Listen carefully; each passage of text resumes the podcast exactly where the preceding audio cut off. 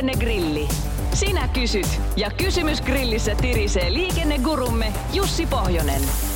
Lähetä oma liikenteeseen liittyvä probleemasi Radionova liikenteessä ohjelmaan osoitteessa radionova.fi tai Whatsappilla plus 358 108 06000.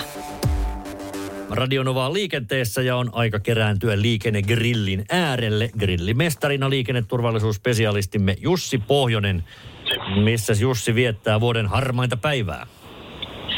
No kiitos kysymästä tänne jonnekin koilliselle Pirkanmaallehan sitä on saavuttu ihastelemaan niin pirteän harmaata taivasta. Nyt se Itä-Pasila olisi kyllä ehkä ollut Toden otollisempi totta. ympäristö. Se, se olisi sopinut, mutta otetaan mieliala Itä-Pasilaan sopivaksi, niin eikö se siitä. Ja sehän on amatöörien puuhaa vaeltaa sinne, missä on niin kuin ilmeisimmät vastaukset, joten mm-hmm. ei se mitään. Monokromaattisuutta on varmasti tarjolla myös siellä ja meillä on paljon kysyttävää. Mennään ensin puhelinlinjoille. Ali kysyy. Onko koulukyydillä, voiko ajaa satasella? Okei, okay. eli koulukyydin nopeusrajoitus, onko semmoista? Joo, kun eilen oli kahdeksan, joku sanoi mulle, että muuttunut, että voi ajaa 80, 100. Eh, Kuinka? Kyllä, pitää paikkansa, mitä se kaveri siellä radiossa sanoo. Eli, eli tota, nyt kun tieliikennelaki uudistui 20, niin silloin poistui tämmöinen koulukyydin oma nopeusrajoitus. Eli nyt mennään ihan normaalien tiekohtaisten rajoitusten mukaan. Ja se on tietysti ihan, ihan sitten kuljettajan päätettävissä, että mikä se turvallisinta nopeutta siellä koulukyydissä mahtaa olla. Tämä hyvä. Otetaanpa seuraavaksi raskaan liikenteen kysymys, tai raskasta liikennettä koskeva kysymys. Henkilöautoille on aika tiukat säännöt, mitä valoja saa näkyä eteenpäin. Minkä lain voimalla rekat saavat näyttää Disney-joulukuusilta?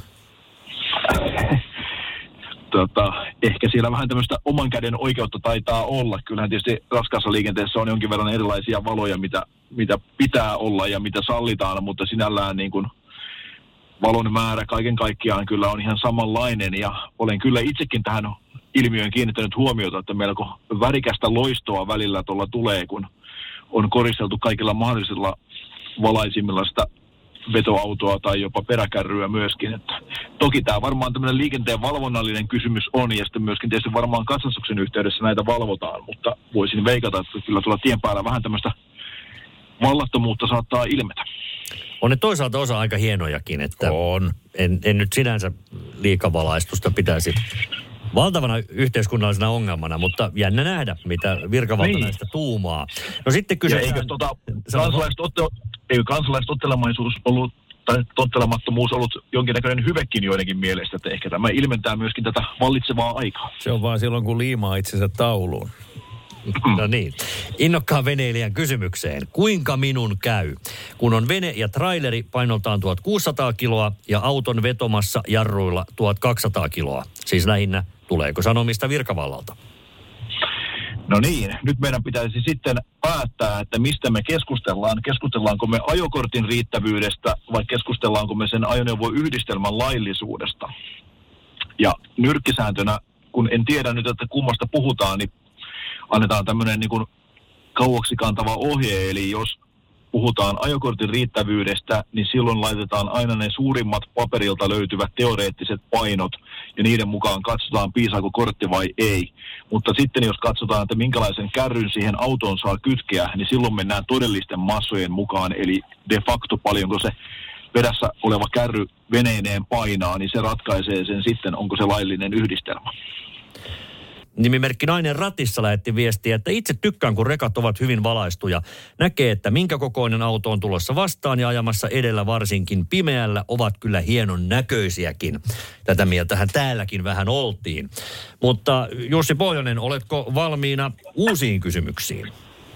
Joo, olen toki valmiina uusinkin kysymyksiin, mutta edelleen minä olen vähän niin kuin kuivana virkamiehenä vähän suhtaudun niin kuin, mitenkä nyt sanoisin, vastahankaisesti tämmöiseen joulukuusi tyyppiseen valaistukseen, mutta jätetäänpä se nyt jo taakse. No niin. Yritetään päästä tästä nyt eteenpäin. Otetaan ensiksi kiehtova kysymys, joka on tippunut meille tekstarilla numero 17275. Kun samaan suuntaan menee kolme kaistaa joista yksikään ei ole ryhmittymiskaista. Esimerkiksi kehä ykkösellä. Ajatellaan, että kaistojat on nimetty vasemmalta oikealle aaksi, beeksi ja seeksi. Niin kukas väistää, kun samaan aikaan kaistalta A ja kaistalta C halutaan vaihtaa keskimmäiselle kaistalle? No eihän meillä lainsäädännössä ole mitään järjestystä laitettu lähinnä sen takia, että tilanteet ovat niin erilaisia ja liikenneympäristö on niin erilainen, että semmoista yhtä selkeää vuoronumerojärjestelmäsääntöä lienee ihan mahdotonkin kirjoittaa. Eli kyllä tässä mennään semmoisen yleisen huolellisuus- ja varovaisuusperiaatteen mukaan ja yleisesti ottaen, jos tämmöisessä tilanteessa kolahtaa, niin kyllä siinä vähän niin kuin molemmat ovat silloin syypäitä, eli äkkiä niin kuin rapsut rapsahtavat molemmille, eli, eli mitään niin kuin selkeää yksiselitteistä ohjettahan tähän ei ole olemassa. Huolellinen pitää olla. Tahtojen taisto. Niin, mä olin sanonut, että joskus mennään varmaan röyhkeysperiaatteellakin, mutta jatketaan pikkusen samasta teemasta. Antti äh, nimittäin kanssa väistämisvelvollisuuteen liittyen lähetti kysymyksen ja mielenkiintoisen tilanteen. Muun muassa Kehä Ykkösellä Leppävaaran kohdalla. Kehälle liitytään ramppia käyttäen kuitenkin niin, että rampista tultaessa jatketaan omalla kaistalla, eli ei tarvitse vaihtaa kaistaa. Rampissa on kuitenkin kärki kolmio. Ketä rampista omalle kaistalle tulevan tulee väistää? Eikö mahdollinen kaistan vaihtaja tälle uudelle alkavalle kaistalle ole kaistanvaihtotilanteessa väistämisvelvollinen? Hieman monimutkaisen kuulonen, mutta siis periaatteessa tullaan kaistaa, jolta ei vaihdeta. Siinä on kuitenkin kolmio, niin pitääkö silloin väistää sille kaistalle tulevaa? Toisin kuin ehkä järki sanoisi. Joo, tämähän on teema, mikä on ollut meillä nyt syksyllä vähän tässä esillä ja kuten silloin jo aiemmin totesin, niin kyllähän kolmio on meillä aika vahva liikennemerkki, mutta sitten, että kuinka pitkälle, kuinka kauas se kolmion ikään kuin voima ulottuu, niin se lienee se ratkaiseva kysymys tässä näin. Ja, ja tota, se, että jos sinne nyt heti semmoinen kaistavaihtotilanne tulee, niin kyllä se kolmion takaa tulevan on väistettävä sitä toista, mutta mitä pidemmälle tietysti kaistaa mennään, niin sitten täytyy miettiä, että tota, puhutaanko sitten niin normaalista kaistapedosta. Eli nyt mennään kanssa vähän sinne niin kuin jos ei harmaalle alueelle, niin ainakin mielenkiintoiselle tulkinta-alueelle. Ja tiedän, että näitä on oikeusistuimissakin käyty monta kertaa näitä tilanteita läpi, että kuka se sitten lopulta oli, jonka piti väistää. Ja itse ainakin muutaman tapauksen tunnen, missä tämä kolmion vaikutus katsottiin kyllä aika pitkällekin olevan voimassa. Otetaan sitten vielä Ritvan kysymys. Otetaan. Ritva kirjoittaa, että on aina jäänyt epäselväksi semmoinen juttu, että pitääkö vaihtaa lyhyet valot päälle, kun nähdään tien laidassa pysäköitynä auto, jossa on valot päällä. Joskushan niitä ei havaitsekaan paikallaan oleviksi ennen kuin melkein kohtaamistilanteessa. Joo, Ritman kysymys onkin hyvä, oikein äärimmäisen hyvä, koska tuota, lainsäädännössähän meillä pitkien valojen käyttö on kolmessa tapauksessa kielletty. Ensinnäkin se on kielletty silloin, kun ollaan valaistulla tiellä – sitten se on kiellettyä, kun vastaan tulevan ajoneuvon kuljettaja voi häikäistyä. Tai sitten se on kiellettyä, kun ajetaan niin lähellä toista ajoneuvoa, että se kuljettaja voi sitten niin kuin peilien kautta häikäistyä. Eli näiden kolmen tapauksen kautta kaukovalojen käyttö on niin kuin kiellettyä. Siinähän ei puhuta siis mitään paikallaan olevasta ajoneuvosta ja sen, sen saavuttamisesta. Ei sillä puhuta myöskään niin kuin jalankulkijoista tai jalankulkijoiden huomioimisesta, koska puhutaan vaan niin kuin ajoneuvon kuljettajien häikäistymisestä.